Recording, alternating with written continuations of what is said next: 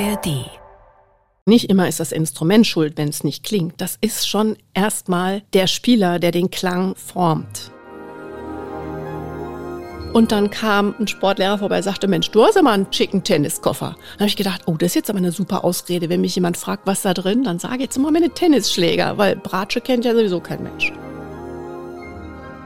Wenn ich jetzt eine Geige in die Hand nehme, mache ich manchmal gerne. Ich finde das toll, weil man da so wunderbar einfach schnell spielen kann. Das geht auf der Bratsche gar nicht so gut. Auf einer Geige kann man einfach viel schneller spielen. Ich weiß, dass ich sie am liebsten ein- und ausgepackt habe, geputzt habe und dann mit dem Tuch wieder schlafen Mit dem Putzen hab. hast du es aber wirklich, ja. habe ich den Ja, Eindruck. oder irgendwie. Ja, stimmt. Hallo zusammen, ich bin Anne Schönholz und ich bin Geigerin beim Sinfonieorchester des Bayerischen Rundfunks oder ein bisschen kürzer einfach BRSO. In diesem Podcast möchte ich euch unser Orchesterleben von allen Seiten zeigen. Hier erfahrt ihr, wie wir Musiker wirklich ticken und was bei uns alles auf und vor allem auch hinter der Bühne so los ist. Habt ihr eigentlich schon mal einen Bratschenwitz gehört? Ich wette, ja. Denn über kein anderes Instrument wird sich so häufig lustig gemacht wie über die Bratsche bzw. ihre Spieler. Ganze Webseiten gibt es nur mit Bratschenwitzen. Aber warum ist das so? Wieso wurde dieses wunderbar warm und samtig klingende Instrument oder vielmehr ihre Bediener zu den Ostfriesen der Musikerwelt auserkoren?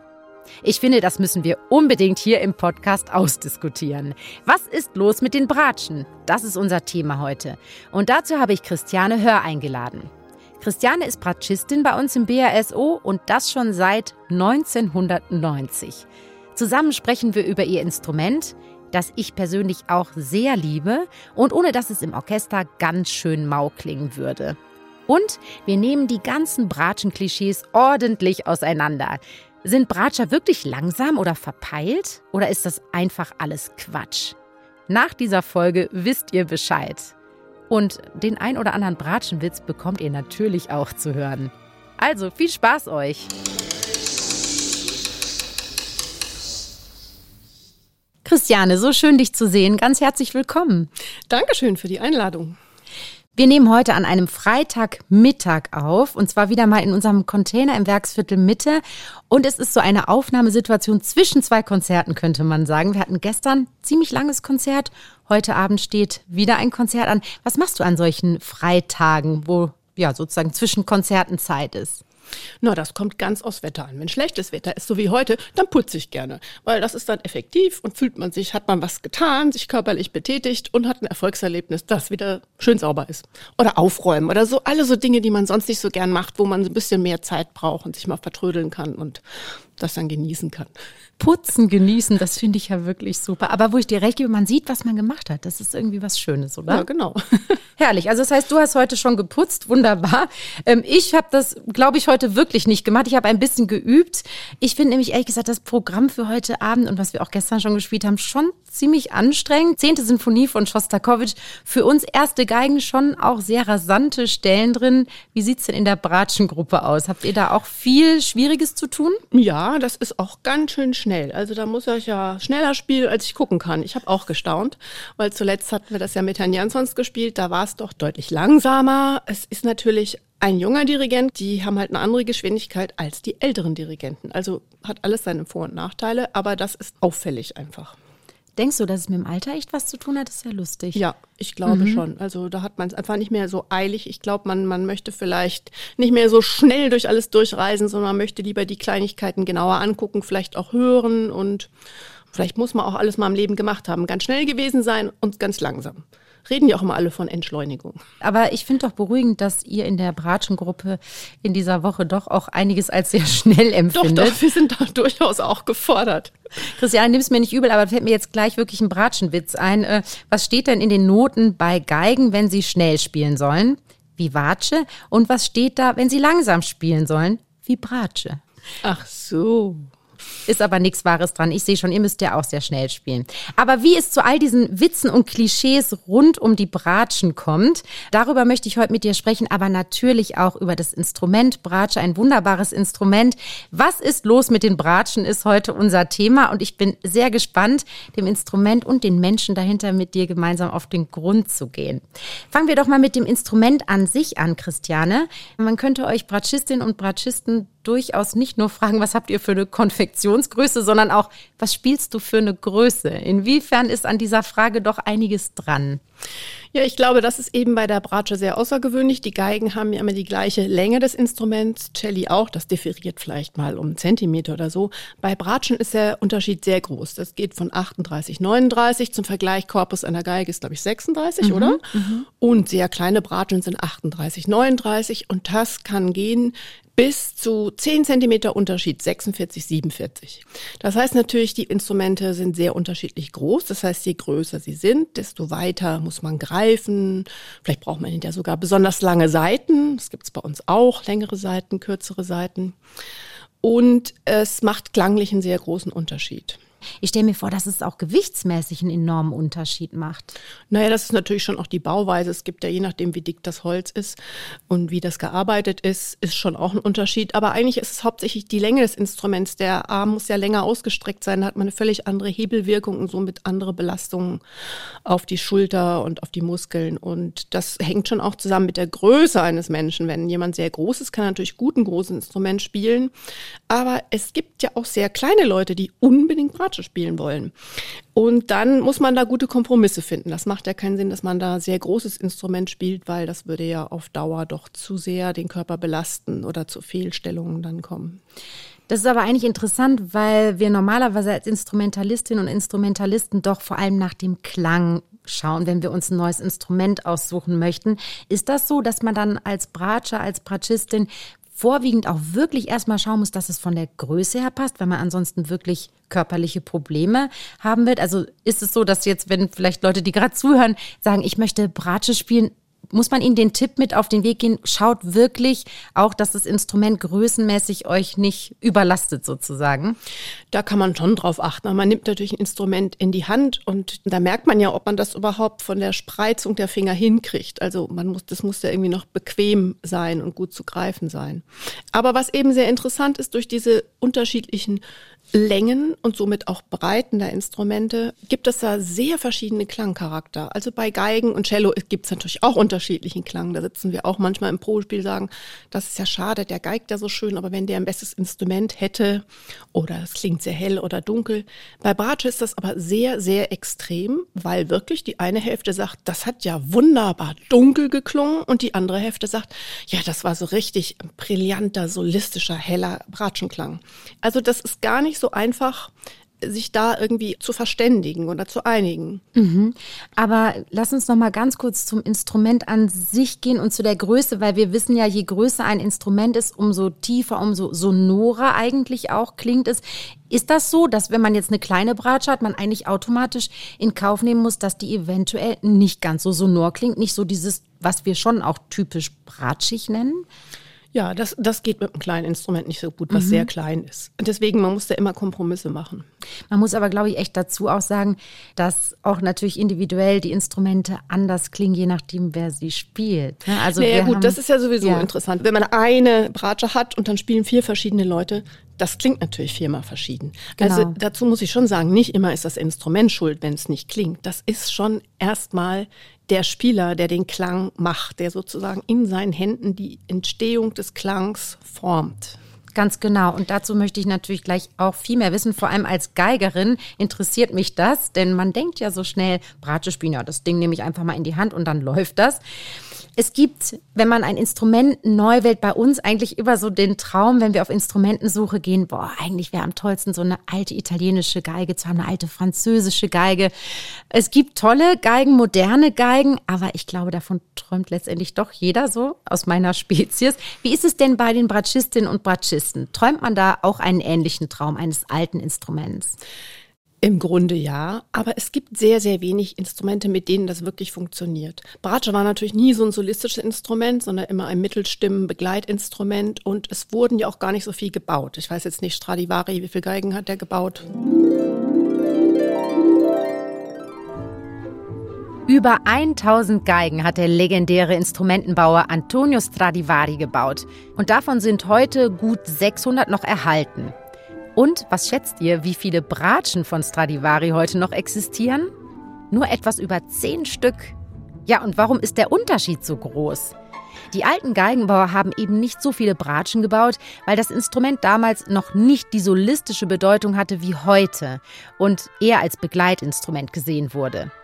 Erst im 20. Jahrhundert hat sich das dann geändert. Da haben große Komponisten angefangen, großartige Solokonzerte für die Bratsche zu schreiben und die Instrumente wurden größer, lauter und wohlklingender. Deswegen greifen auch viele Bratschensolisten und Solistinnen heute zu modernen Instrumenten. Und dazu kommt noch, weil die alten Bratschen viel seltener sind als zum Beispiel Geigen, sind sie auch noch teurer. 2014 sollte eine Stradivari-Bratsche für sage und schreibe über 45 Millionen Dollar versteigert werden. Damit wäre sie das teuerste Instrument der Welt. Es hat sich allerdings kein Käufer für diese Bratsche gefunden. Naja, das hat eigentlich ja auch schon wieder Potenzial für einen Bratschenwitz das mit den alten Instrumenten, das ist schwierig. Die alten Instrumente sind gebaut worden, kleine Räume zu bespielen. Jetzt hat man die großen Säle und als Bratsche muss man da besonders laut spielen, einfach diese mittleren Seiten, also überhaupt in den Saal zu transportieren an Klang. Vielleicht halten das die alten Instrumente auch gar nicht aus, diese Druckverhältnisse. Was spielst denn du überhaupt für eine Bratsche, Christiane? Eine moderne oder vielleicht mittelalt oder? Nee, ich spiele eigentlich eine moderne Bratsche, aber sieht ein bisschen aus wie eine alte, ist eine Kopie von einem Instrument. Das ist ja eh was Tolles, ne? dass es sehr, sehr viele Kopien gibt, äh, die Geigenbauer anfertigen, die dann zumindest auch der Optik nach so richtig schön alt aussehen. Das ist eigentlich auch eine tolle Sache, oder? Das, weil das spielt ja eine Rolle, wie das Instrument Ja, das haben wir aussieht. uns aber so angewöhnt, dass wir was als kostbar empfinden, wenn es quasi wie eine Antiquität aussieht. Aber als Stradivari neu rausgegeben hat, sahen die natürlich genauso aus wie heute unsere Neubauinstrumente. Also Patina kommt dazu, kann man mhm. aber auch künstlich machen und zwar sehr gut inzwischen. Jetzt kommen wir mal zur Spielweise. Du hast eben schon ein bisschen was angedeutet, denn es ist ein absoluter Trugschluss, was jetzt vielleicht viele denken, dass man als Geiger oder Geigerin einfach mal eine Bratsche in die Hand nehmen kann und dann geht das schon. Ja, es scheint so einfach, weil es eben ähnlich aussieht. Aber Christiane, was hältst du sofort entgegen? Was ist ein Riesenunterschied in der Spielweise? Ja, also was ich nicht ganz verstehe, dass man immer sagt, naja, die Geiger nehmen halt eine Bratsche in die Hand. Wieso die Bratscher nehmen ja auch einfach mal eine Geige in die Hand? Das wird wirklich? Das ja schon. Also das, das, wird so viel seltener so? erwähnt. Ja, ja, auch kenne ich einige, die das auch gerne machen, weil das dann irgendwie, ja, weil das eben viel entspannter ist. Man kann viel länger spielen, entspannter. Wie gesagt, man kann tatsächlich wirklich eher schnell spielen. Das ist viel mühsamer auf der Bratsche. Das ist weil man mehr Kraft braucht. Ja, das finde ich sehr wichtig, weil wir ja heute auch ein bisschen mit diesem Klischee-Denken aufräumen oder zumindest es mal hinterfragen möchten. Und das ist ja eins von diesen Klischees. Bratscher spielen nicht so gut schnell. Also das heißt, es ist wirklich ja auch träger, ne? diese dickere Seite zum Schwingen zu bringen. Du sagst gerade, die Abstände sind größer. Das heißt, das macht dir richtig Spaß, ab und zu auf einer Geige mal so die Finger sausen zu lassen. Genau, ich war im Sommer mit einer Freundin im Urlaub und dann, die hat auch gegeigt. Dann habe ich gesagt, prima, nehme ich eine Geige mit und wir haben Geigenduos gespielt und das hat total Spaß gemacht. Okay, aber nochmal genauer zur Klangerzeugung. Also wir haben schon zusammengesammelt, man muss äh, die Finger weiter auseinandersetzen, um die, weil die Tonabstände größer sind. Ja, es gibt zwei Faktoren. Der Klang hauptsächlich kommt meiner Ansicht nach wirklich zu 90 Prozent von der rechten Hand, mhm. wie Klang gemacht wird. Und das ist auch erstmal eine Vorstellung von Klang muss man haben, ein Klangempfinden, eine Vorstellung davon und äh, Freude daran haben. Das merkt man schon bei kleinen Kindern. Manchmal nehmen die einfach ein Instrument in die Hand und so einen Bogen und haben sofort raus, wie viel man ungefähr drücken muss, dass das noch schön klingt oder voll klingt. Die einfach Spaß daran haben, eine gewisse Lautstärke zu erzeugen, einen schönen Klang. Bei den Geigen, da ist man mehr so drauf aus, erstmal irgendwie viel und schnell zu spielen.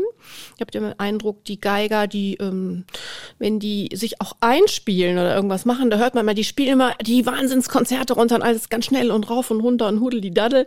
Und die Bratschen stehen oft in der Ecke und machen vielleicht irgendwelche Links, so, so kleine Streckaufwärmübungen und spielen irgendwie einfach Töne. Und das finde ich so super. Einfach mal schöne Töne spielen. Denn so einfach ist es nicht, einen sehr schönen Ton zu spielen oder einfach nur eine ganz einfache Melodie zu spielen, wie man singen würde. Das ist nämlich gar nicht so einfach. Ja, aber da beschreibst du ja eigentlich das Einspielen genauso wie dann auch später die Aufgabe der jeweiligen Instrumente ist, weil de facto müssen wir Geigerinnen und Geiger einfach sauschnelle Sachen spielen dann. Dementsprechend spielen wir uns auch so ein und äh, ja, passt ja auch dann zum Bratschen, dass man sich da vielleicht wirklich eher mit dieser Klangsuche, mit dem Sonoren beschäftigt, weil ihr das dann auch mehr machen müsst im Konzert. Ja, also muss auf jeden Fall einen Klangsinn haben, mhm. weil es gibt ja auch manchmal Geiger, die steigen um auf Bratsch, weil, weil sie sagen, oh Gott, das mit der Geschwindigkeit, das ist jetzt doch alles ein bisschen komplex und das bin ich nicht so schnell oder ich möchte nicht so viel üben. Im Laienbereich hat man das öfters. Und da merkt man sehr deutlich, es gibt natürlich auch Geiger, die so eine große Klangsensibilität haben und das sofort gut auf einer Bratsche umsetzen können. Aber bei manchen gelingt das nicht so richtig. Und dann wird, werden die auf der Bratsche auch nicht so glücklich oder man hört es einfach. Das ist das, was du sagst, dass wenn jetzt ein Geiger eine Bratsche in die Hand nimmt, dass man dann erstmal hört, dass der sich dann natürlich einfinden muss in diese anderen Druckverhältnisse. Christiane, ich finde es immer sehr spannend, warum unsere Kolleginnen und Kollegen sich genau das Instrument ausgesucht haben, was sie dann letztendlich auch spielen. Wie war es denn bei dir? Du hast doch, bis du zehn Jahre alt warst, Geige gespielt. Wieso ist dann die Bratsche in dein Leben gekommen? Also so richtig Geige gespielt habe ich auch nie. Es gab eine Geige und ich hatte Geigenunterricht, aber so irgendwie so richtig Spaß hat mir das nicht gemacht. Ich weiß, dass ich sie am liebsten ein- und ausgepackt habe, geputzt habe und dann mit dem Tuch wieder schlafen Mit dem Putzen hab. hast du es aber wirklich, ja. habe ich den Eindruck. Ja, irgendwie stimmt. Und ähm, ja, also ja, da habe ich nicht so richtig die Leidenschaft entdeckt. Dann war es so, mein Vater spielt Geige, der ähm, war Schulmusiker und ich habe einen jüngeren Bruder, der spielte Cello und der wurde sehr schnell sehr gut, der hatte einen tollen Lehrer. Und dann kam natürlich klar, wenn es eine Geige gibt in der Familie und ein Cello, da fehlt natürlich die Bratsche zum Familientrio. Und dann habe ich eine Bratsche in die Hand genommen und habe ich auf einmal gemerkt, da habe ich dann so gezündet, gesagt, boah, das mit dem Klang, das macht mir Spaß, so G- und D-Seite, so schöne Töne zu produzieren. Und ja, so bin ich an die Bratsche gekommen. Dann gab es keinen Weg zurück mehr zur Geige. Es hat dich einfach sehr fasziniert, diese Tongebung. Ja, also mhm. Äh, gut, ich habe das in der Geige ja nie besonders weit gebracht, weiß ich nicht, war ich das, das war sehr anfängerhaft, wo ich da war, aber mit der Bratsche fing das dann an, weil mir einfach dieser Klang besser gefallen hat.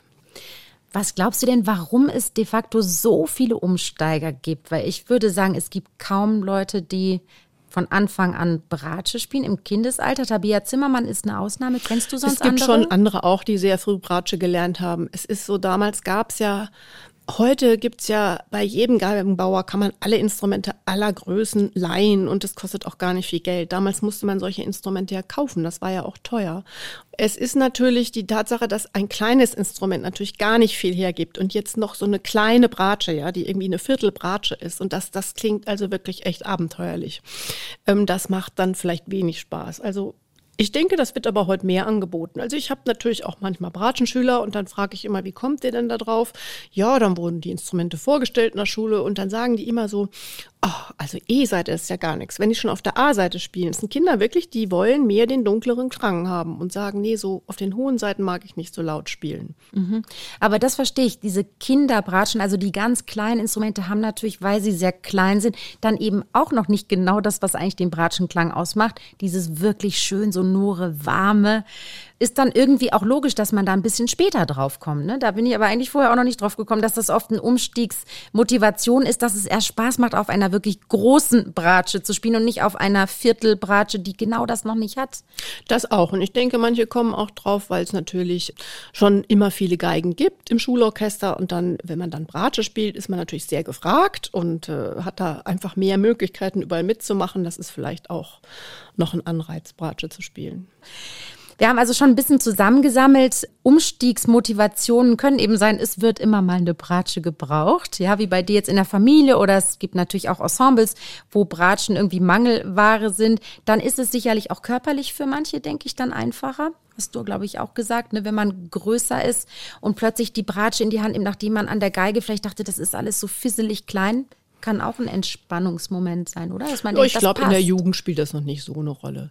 Mhm. Aber vielleicht sind manche Lu Jugendliche auch sagen, na ja, also ich habe noch nicht so viel technisches Vermögen, kann aber trotzdem schon vielleicht im Quartett oder im Orchesterchen mitspielen. Und erste Geige würden die nicht so richtig schaffen oder haben nicht so viel Lust dafür zu üben. Dann ist das schon natürlich, sie möchten aber bei diesem sozialen Event mit dabei sein, weil es gibt ja Schulorchesterfahrten, Orchesterfreizeiten. Und dann kommt man vielleicht auch zur Bratsche. Als du dann umgestiegen bist und in der Familie schon gespielt hast, im Trio oder im kleinen Ensemble, wann kam denn dann dieser Punkt, wo du gesagt hast, ich möchte das auch studieren? Und welche Vision hattest du dann? Wo sollte es hingehen? Also ich bin sehr ländlich groß geworden, nicht in einer Großstadt. Dann hat man natürlich irgendwie da möchte man gerne raus. Und dann gab es natürlich ein Landesjugendorchester, dann gab es ein Bundesjugendorchester und da war natürlich Halligalli in jeden Ferien. Endlich war man da mal raus von zu Hause weg, hat was erlebt, andere Leute getroffen, Gleichgesinnte getroffen weil da, wo ich groß geworden bin, da war das schon fast sehr exotisch, Geige zu spielen. Also wenn man da nicht gerade noch gehänselt wurde, man sagt, na, musste jetzt wieder Geige oder Bratsche spielen. Bratschos, so kein Mensch. ich weiß, dass ich in der Schule war und da hatte, war ich ganz stolz, dass ich mal einen eckigen Bratschenkoffer dann bekommen hatte nach dem Formetui. Da war ich sehr stolz. Und dann kam ein Sportlehrer vorbei und sagte, Mensch, du hast aber einen schicken Tenniskoffer. Dann habe ich gedacht, oh, das ist jetzt aber eine super Ausrede. Wenn mich jemand fragt, was da drin, dann sage ich jetzt immer meine Tennisschläger, weil Bratsche kennt ja sowieso kein Mensch. Christiane, das ist ja herzerweichend, muss ich fast sagen. Da freut man sich so, weil dieser, dieser, äh, ja, dieser rechteckige Kasten, der hat sowas von Profi, ja, oder? Genau, ja, genau. Super. Während und dann, heute, wenn man Profi ist, nimmt man wieder die Formkästen. Du hast ja auch so einfach, man denkt, ja, ist einfach viel leichter zu tragen. Aber früher war das schon so ein bisschen so ein Statussymbol. Also dieses professionelle, also jetzt wird's ganz ernst. Ich habe einen eckigen Kasten.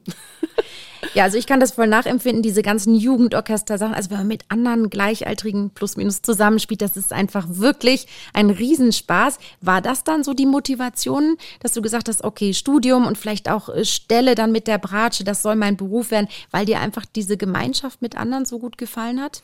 Also mit 12, 13 habe ich jetzt nicht gedacht, ich studiere Bratsche. Es war einfach Spaß und Freude an der Musik und Gemeinschaft und natürlich dann wird man 14, 15. Es gibt schon welche, die nach der 10. Klasse die Schule abschließen, weil man kann ja auch nur mit der mittleren Reife Musik studieren, was vielleicht viele nicht wissen. Damit man eben sehr viel üben kann, weil die Jugendjahre sind schon sehr entscheidend, was man da schafft. Das ist ein bisschen wie Leistungssport auch, was der Körper noch lernt an Koordinationen und sich auch merkt irgendwo. Und dann bekommt man natürlich schon mit, der eine oder andere, der geht dahin, was es verschiedene andere Lehrer gibt. Und da tauscht man sich einfach so aus und dann geht man immer so Stückchen für Stückchen weiter und hat dann irgendwann auch die Idee, ja klar, dann studiere ich auch Musik und dann gehe ich auch mal in so einem Orchester. Also das weiß man dann nicht, wenn man in so einem Bundesjugendorchester sitzt. Was macht da wirklich ein Profiorchester? Wie sieht da so ein Alltag aus? Das war mir nicht klar. Aber man macht das einfach mit Leidenschaft und das ist ja auch erstmal gut so. Und ich glaube, dass das gar nicht so toll ist, wenn man immer schon so ganz konkrete Vorstellungen hat, mhm. ich will unbedingt dahin und dahin. Ist klar, wenn man in München aufwächst und jetzt immer bei den Philharmonikern ist in der Staatsoper oder bei uns im Orchester, dass man vielleicht sagt, ja, eines Tages in so ein Orchester will ich. Das ähm, hatte ich gar nicht so vor der Nase. Also ich bin in der Nähe von Dortmund groß geworden. Ich habe immer gedacht, boah, so im Dortmunder Orchester spielen, das wäre mal eine feine Sache.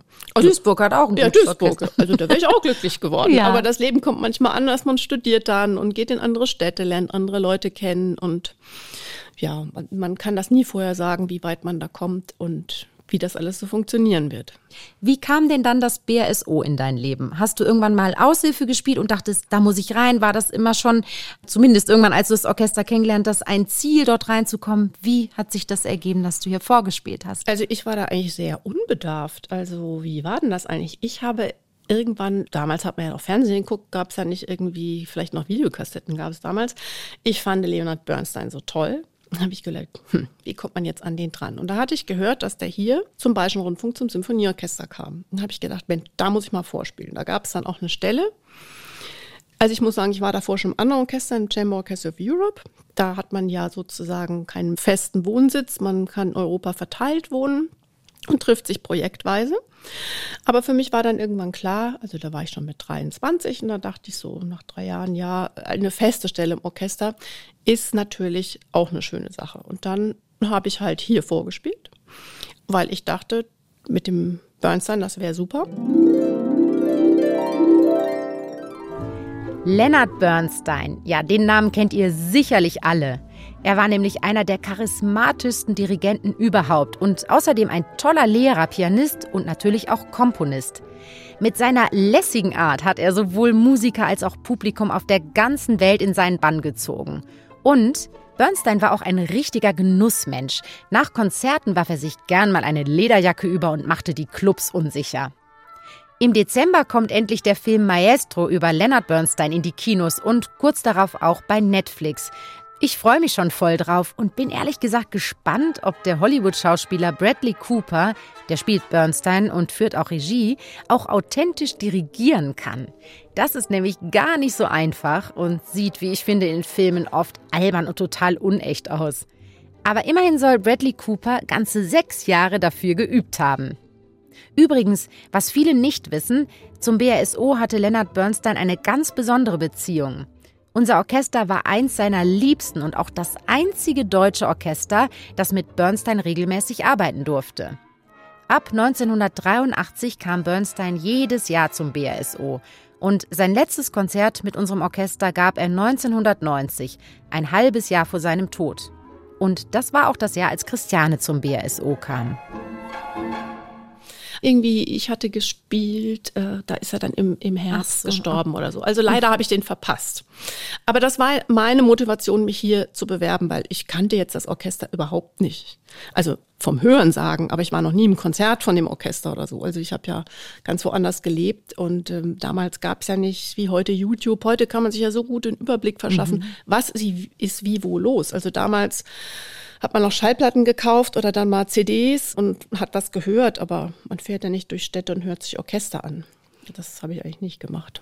Ja, aber wie du es gesagt hast, eine große Entscheidung aus so einem Reiseorchester letztendlich und einem Projektorchester wie Mahler Chamber oder Chamber Orchestra of Europe, dann so eine Entscheidung festzustellen, ist schon mal eine große Sache. Und klar, man wusste ja auch, BRSO ist ein tolles Orchester. Ja, dann hat es ja auch geklappt. Und Christiane, du musst mir unbedingt mehr darüber erzählen, wie das dann war im BRSO, denn du bist schon viel länger dabei als ich. Jetzt sind es 33 Jahre, die du im Orchester bist. Ich hoffe, es stimmt. Ich habe versucht, das ja, richtig ja. zu rechnen.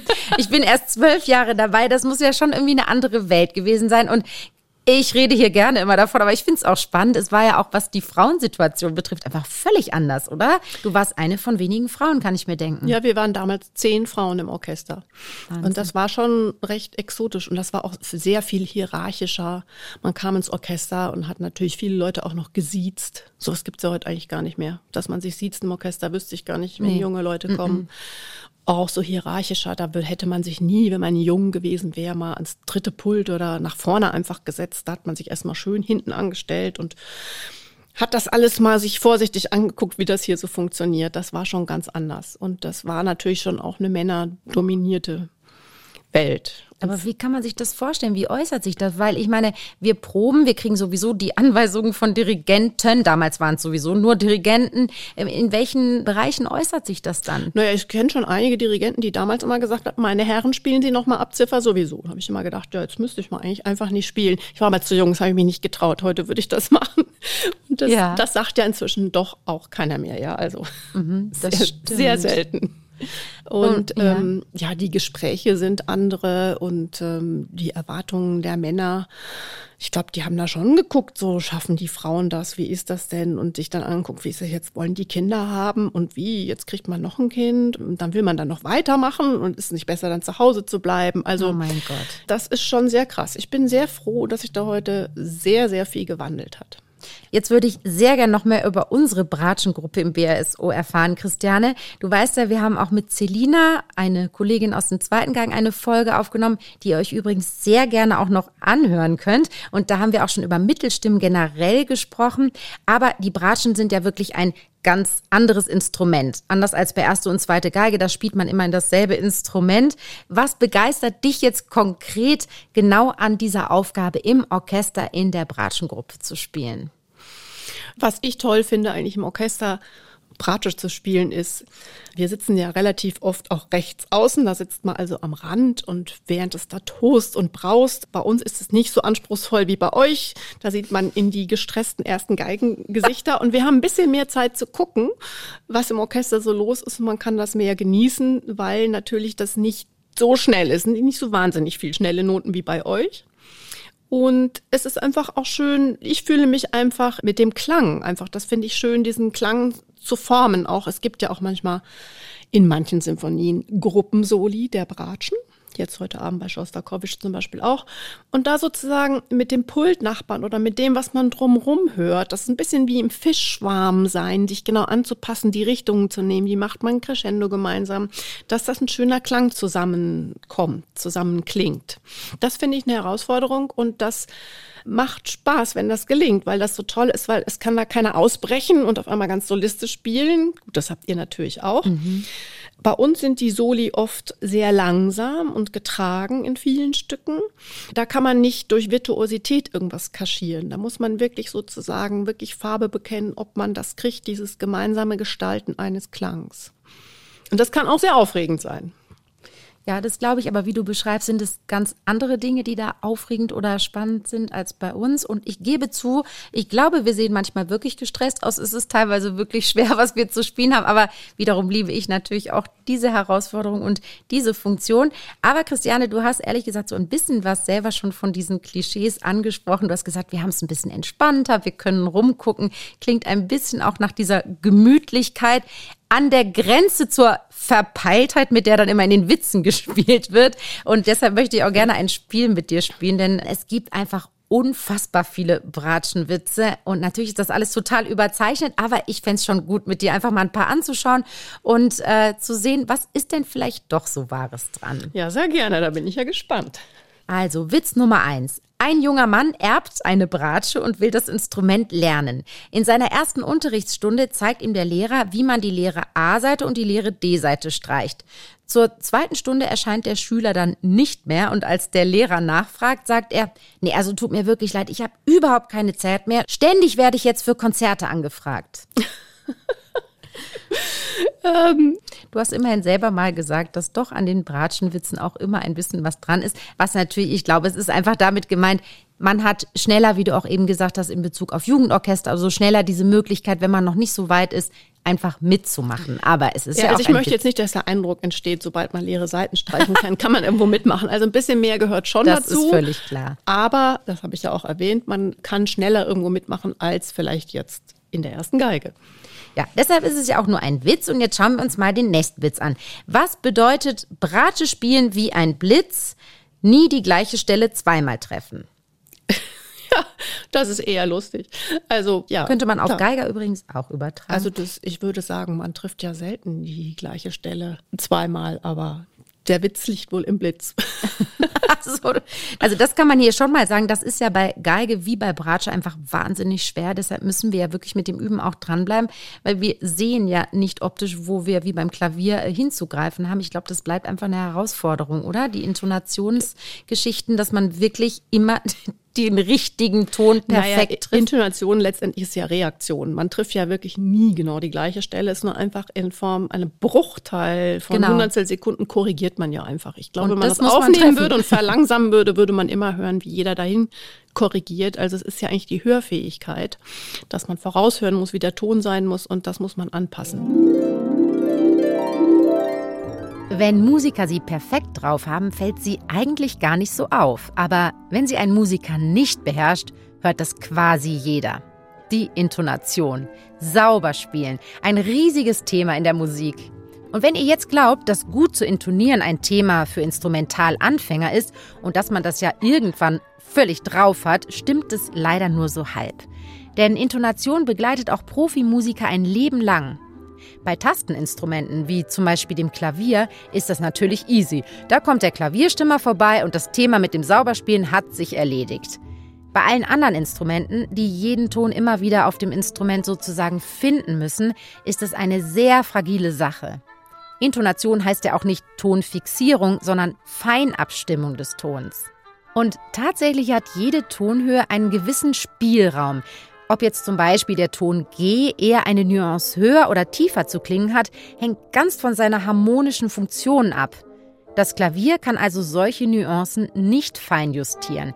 Damit aber auch das Klavier in jedem musikalischen Kontext doch sauber klingt, hat man es quasi auf einen Kompromiss gestimmt, die sogenannte temperierte Stimmung. Manchmal beneide ich ehrlich gesagt die Pianisten, die sich nicht mit der Intonation und den komplexen harmonischen Funktionen herumschlagen müssen. Aber eigentlich ist Intonation auch ein echt lebendiger und ausdrucksstarker Teil des Musizierens, den ich dann wiederum auch nicht wirklich missen möchte.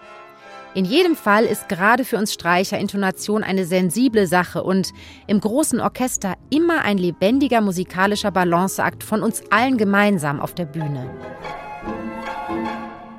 Das merkt man auch bei Leuten, die nicht so gut hören können. Da wird das auch nichts mit der Intonation. Da muss man dauernd sagen, zu hoch und zu tief.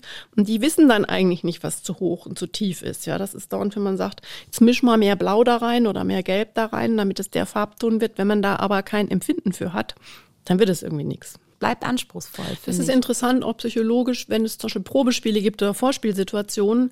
Das ist ja oft, dass das dann auf einmal alles ein bisschen zu hoch wird oder unsauber. Man merkt, dass der Kandidat oder der Solist sehr angespannt ist und auf einmal klappt das mit der Intonation nicht mehr so gut. Und ich glaube tatsächlich, dass das Gehör einem da auch einen Streich spielt, dass man unter der Anspannung so angespannt ist, dass man das nicht mehr schafft zu korrigieren oder tatsächlich nicht wahrnimmt. Weil manchmal fragt man die Leute hinterher und sagt, wie hast du dich denn gefühlt? Hast du gedacht, ist unsauber? Dann sagen die, nee, ich fand es eigentlich ganz gut. Also man erlebt das auch selber, dass man gespielt hat und dann sagt jemand, du, heute waren bei dir alle ersten Finger zu hoch und du denkst, hä, habe ich gar nicht gehört, kann das denn sein? Also das ist schon eine sehr subjektive Wahrnehmung auch und das ist wirklich sehr komplexes Vorgehen, wie man gute Intonation bekommt. Trotzdem habe ich wirklich manchmal das Gefühl, muss ich ehrlich zugeben, aus Geigerperspektive, dass wir die Schwierigkeiten der Bratsche nicht ganz verstehen. Manchmal wirklich jetzt, weil wir es oft nicht erleben. Zum Beispiel bei diesen Bratschenkonzerten, die berühmtesten, so, die bei Probespielen gespielt werden in der ersten Runde, Stamitz oder Hofmeister. Da gibt so Passagen, wenn man sich jetzt die auf Geige übertragen würde, denkt man, das ist doch überhaupt nicht schwer. Also übertragen. Was ich ist glaube, das? Ne? Da denkt man, warum ist das so schwierig, wirklich super abzuliefern? Wir können es, glaube ich, nie nachempfinden. Oft. Das eigentlich Interessante ist, also wer sich da jetzt ein bisschen auskennt, wer vielleicht noch nie ein Streichinstrument gespielt hat, kann das vielleicht schwer nachvollziehen, aber dass man fängt an, unten am Ende des Griffbretts zur Schnecke hin zu spielen. Das ist die erste Lage sozusagen. Und je höher man kommt, desto höher werden diese Lagen benannt. Und in der ersten Lage, damit fängt man an, das ist einfach so eigentlich die einfachste Lage. Eigentlich. Aber auf der Bratsche ist das tatsächlich um sauber zu spielen, fast die schwerste Lage, weil die Hand in so einer großen Spannung ist. Da muss man seinen vierten Finger, das ist der kleine Finger, also ganz weit recken, damit man zum Beispiel 1, 4 ergibt eine Quart, mit das eine saubere Quart wird. Und das ist auf einer Geige viel näher. Da kann man die Hand einfach entspannt lassen und die Finger fallen so runter wie so kleine Klavierhämmerchen und das passt da ungefähr. Und auf der Bratsche muss man oft ausgleichen, besonders wenn kleine Leute große Instrumente spielen, weil die Hand ja muss sich ja ständig irgendwie verbiegen und dehnen. Und das ist relativ schwierig. Deswegen sage ich immer eigentlich, das Schwierigste auf der Bratsche ist die erste Lage. Und das ist das, was du beschrieben hast. Es gibt die berühmten Bratschenkonzerte, die klassischen Bratschenkonzerte. Man hat einfach einen D-Dur-Dreiklang und der stimmt dann nicht, weil die Hand sich so verzieht. Und das ist irgendwie schwieriger als auf einer Geige. Ja, dann haben wir doch diesen Witz jetzt noch so ein bisschen entschlüsselt. Weiter geht's. Ähm, dritter Witz. Bratsche zu verkaufen, ab dritte Lage neuwertig. Das ist eine Anzeige. Das ist wahrscheinlich der altes, älteste Bratschenwitz, den ich kenne. Du hast es gerade ja auch schon so ein bisschen mit angedeutet und auch schon in unserem Gespräch. Aber was denkst du? Wie viel ist dran? Wie viel Bratschen sind wirklich ab dritter Lage neuwertig? Och, wahrscheinlich ganz schön viele. Naja. Also uns im Profibereich, da kommen wir nicht mit hin, ja. Also das geht nicht.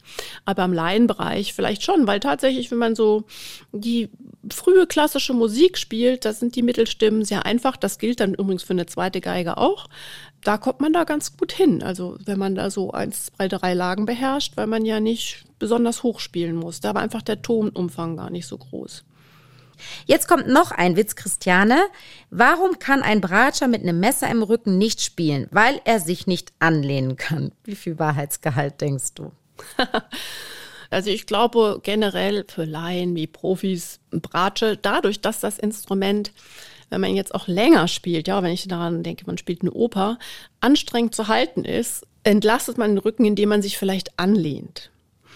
Ich finde allerdings jetzt bei uns im Orchester, wenn wir ein reines Konzertorchester sind, wo man so einen Abend hat wie heute, Abend dauert zweieinhalb Stunden inklusive Pausen, dann ist das schon schön, wenn man sich nicht anlehnt, weil ich finde einfach diese Spannung, die man im Körper hat zum Musizieren, sagt auch irgendwie, also hat man es leichter mit der Aufmerksamkeit.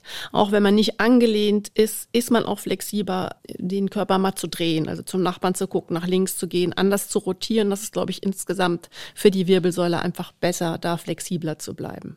Also ich bin, glaube ich, aufmerksamer, wenn ich nicht angelehnt sitze oder einfach sehr gerade sitze.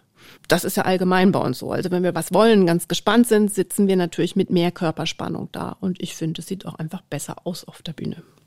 Ich glaube, der Witz bezieht sich dann, also würde ich sagen, auch sehr auf diese innere Einstellung. Und die finde ich ja ehrlich gesagt auch sehr schön und sehr entspannend, dass man einfach sagt, Bratschistinnen und Bratscher sind vielleicht doch ein bisschen relaxter und gemütlicher als wir ersten Geigerinnen und Geiger Finde ich aber eigentlich was Positives. Also ja, ich muss so auch ehrlich sagen, wenn wir manchmal zu euch rüber gucken, euch hören oder der Dirigent lässt euch auch manchmal so ganz schwere, schnelle, hohe Passagen spielen, dann gucken wir uns immer an und sagen immer, Mensch, sind wir froh, dass wir Bratsche spielen.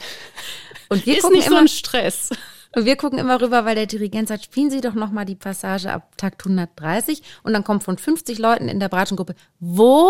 Und dann wurde es nochmal gesagt und dann kommt wieder, wo fangen wir denn an? Und dann denke ich, okay, Moment, da ist doch was dran. Da muss ich aber was zu sagen. Das Problem ist, dass ein Dirigent, wenn wir jetzt rechts außen sitzen, eigentlich hauptsächlich mit den ersten Geigen redet. Aber da, nicht, wenn er eine Stelle von euch möchte. Ach so, wenn dann eine, aber mhm. ich meine, aber das ist wirklich ein Problem, dass die Dirigenten meistens wirklich mit dem Konzertmeister natürlich reden als Stellvertreter der Streicher und zu den ersten Geigen, das ist das Wichtigste, ist ja auch die größte Gruppe, die man in Schach halten muss, ja, sind ja einfach, das ist ja aufgeteilt. Wenn ihr 16 seid und 14 Geigen, das sind ja schon mal eine ganze Menge und drüben sitzen dann entsprechend zwölf Bratschen, zehn Celli, das sind ja einfach weniger, reden die Dirigenten sehr oft zu euch rüber. Und dann haben wir eigentlich mehr den Rücken vom Dirigenten, dann hört man es wirklich akustisch nicht so gut. Und wenn man da noch ganz hinten sieht, deswegen kommt von uns oft dann vielleicht die Frage, wo war das jetzt und hier und da? Und dass wir vielleicht manchmal nicht wissen, wo wir sind, ist natürlich, wann werden wir denn schon mal angesprochen, dass wir was vorspielen dürfen? Ja, das ist ja höchst selten, weil wir auch nicht so außergewöhnlich viele Soli haben. Und dann ist man natürlich vielleicht ganz perplex, denkt, was, jetzt soll man spielen und jetzt sind wir gefragt, ganz erstaunlich und fragt vielleicht vor lauter Aufregung, welche Nummer war das jetzt noch? Ja, lustig. Aber ich habe es wirklich, aber ich glaube, das ist so, wenn es schon diese Klischees und Witze gibt, dann ordnet man alles, was man erlebt, natürlich auch gerne da ein. Ich habe es auch jetzt in Kammermusik wieder festgestellt. So oft haben wir gesagt, okay, also treffen wir uns dann dann und dann, dann ist Probe da und bitte Notenständer mitbringen und dann kommt, wo treffen wir uns eigentlich und müssen wir einen Notenständer mitbringen? Natürlich von der bratschenden Person. Ich denke immer, nee, Anne, weg mit deinem Klischee-Denken. Es ist nicht so. Aber ich glaube, es, es ist natürlich ein Quatsch. Ich bin mindestens so oft verpeilt, aber es macht einfach so Spaß, wenn man so eine Gruppe im Orchester hat, wo man manchmal einfach äh, lacht. Aber ich sag dir was, ich habe jetzt neulich auch äh, zweite Geige gespielt im Ensemble und ich finde wirklich, es ist viel entspannter und es tut sehr gut. Also ich gebe dir ja auch total recht, dass wir ersten Geigen wirklich mehr Anspannung haben. Ich habe mir noch gedacht, wenn ich das Konzert jetzt als erste Geige gespielt hätte, ich wäre in einem völlig anderen Stressmodus gewesen. Und ich glaube wirklich, dass uns das schon prägt, muss ich dir ganz ehrlich ja, sagen. Das ist jetzt auch nicht mit Einzelmenschen verbunden. Ich glaube, das macht einfach was mit uns. Das ist ja einfach eine Frage der Konditionierung. Nehmen wir jetzt mal das Streichquartett stellvertretend jetzt für ein mhm. Orchester her, was man ja dann irgendwann auch mal in jungen Jahren schon spielt. Das ist ja klar, man fängt mit klassischer Musik an, man fängt ja nicht mit Bartok-Streichquartetten an. Und da ist natürlich die erste Geige einfach Erstmal muss es die können, sonst funktioniert das Ganze gar nicht. Das ist das Wichtigste. Und wenn die es kann, dann gibt die natürlich auch musikalisch vor oder führt das Ganze. Die zweite Geige, ja, die ordnet sich dann unter. Als Bratsche freut man sich, da macht man schöne Töne dazu und vermittelt. Und dann gibt's als Gegenpol natürlich das Cello, ja, mhm. mit der Bassfunktion. Also hat man diese Balance, erste Geige, Cello und die Mittelstimmen. Und letztendlich im Orchester ist es ja auch so. Das heißt, von klein auf werden wir als Bratschen ja schon so erstmal gucken, was hier so läuft. Erstmal gucken, wie sich hier die ersten Geigen, also erste Geige und Cello einigt. Ja, erstmal gucken, was da so los ist und dann versucht man sozusagen unterstützend dazuzukommen. Im besten Falle, würde ich sagen. In dem Fall hat es mir großen Spaß gemacht, Christiane, und ich muss sagen, ich habe viel gelernt und äh, ich hoffe, du nimmst diese ganzen Bratschenwitze nicht übel. Es ist ja ein Fakt, dass es sie gibt und ich finde, wir haben heute ja ordentlich mit Klischees aufgeräumt. Du bist mehr als auf Zack und es hat mir riesig Spaß gemacht. Ich danke dir sehr. Danke, Anne, hat auch mir auch Spaß gemacht. So, und jetzt ist es wieder Zeit für unseren Anruf bei unserem Chefdirigenten Sir Simon Rattle. In der dritten Podcast-Staffel beantwortet er ja eure Fragen. Hallo Simon, hier ist Anne. Ja. Simon, ich habe mal wieder eine sehr interessante Frage an Sie aus unserer Podcast-Community. Okay, was haben wir? Und zwar, was hätten Sie eigentlich gemacht, wenn Sie nicht Musiker geworden wären? Oh, that is an easy one. I would have been an actor. Oh. If I could have been. I probably would have been quite a bad actor. Uh, it would have been all over the top. But that is the direction I can imagine going. Uh, as a child, I was completely obsessed with Laurence Olivier, our great British actor, particularly as Richard III. And I used to do the death scene in the bathroom No. at night to myself until I discovered that my parents realized this and were creeping behind the door to watch the one the one time where they couldn't stop laughing. Nein, das ist And so fantastisch. then I kept then I kept it to myself. Also eher dramatische Rollen, weil ich könnte sie mir auch gut als Komiker vorstellen. Eher was Lustiges, aber nicht so ihr Ding. Oh, I think I'm not disciplined enough to be a comic. Oh, nicht Uh, diszipliniert. I mean, when whenever I've worked with comedians or clowns, I mean, working with Rowan Atkinson to mm-hmm. do the Olympics in London in 2012, and I realized once again what kind of discipline and preparation a comedian has to go through to do everything. And he was almost compulsive in his need to rehearse and discuss. That was absolutely fascinating. As one of the two or three most famous faces in the world, I mean, he's one of the shyest people I've ever met. Uh, no, I think to be a comedian, that's another thing. Cool. Vielen Dank, Simon. Haben wir wieder was Persönliches, Schönes über Sie erfahren. Dann bis zum nächsten Mal. Thank you. Leute, ganz ehrlich, ich würde Simon total als Schauspieler sehen. Er hat so eine tolle Stimme und eine einnehmende Art. Wenn er auf der Bühne was erzählt, die Leute liegen ihm einfach zu Füßen. Und vielleicht würde ich ihn sogar auch als Comedian sehen. Also ich glaube, er stellt sein Licht da ganz schön unter den Scheffel, wenn er sagt, da mangelt es ihm an Disziplin. Also jedenfalls danke euch für diese schöne Frage. Und mehr Fragen von euch wird Simon Rattle dann nächste Woche beantworten. Bevor wir aber für heute Schluss machen, habe ich noch einen Podcast-Tipp für diejenigen von euch, die immer auf dem Laufenden bleiben wollen. Hi, ich bin Stefanie Mannhardt vom BR24 Thema des Tages. Wenn ihr jeden Tag in weniger als 10 Minuten über das aktuelle Nachrichtenthema Bescheid wissen möchtet, dann hört doch mal bei uns rein. Wir sprechen mit Expertinnen und Experten über Politik, Wirtschaft, Digitales, Gesellschaft und Kultur. In jeder Folge steigen wir bei einem Thema tiefer ein, erklären Hintergründe und bringen euch auf den neuesten Stand. Das BR24 Thema des Tages gibt es jeden Werktag neu in der ARD Audiothek und überall, wo es Podcasts gibt.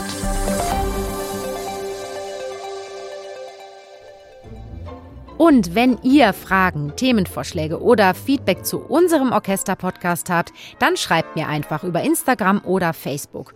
Und wenn euch der Podcast gut gefällt, abonniert ihn gerne, erzählt davon euren Freunden, Freundinnen und Bekannten und lasst mir sehr gern auch eine gute Bewertung da. Das wäre fantastisch.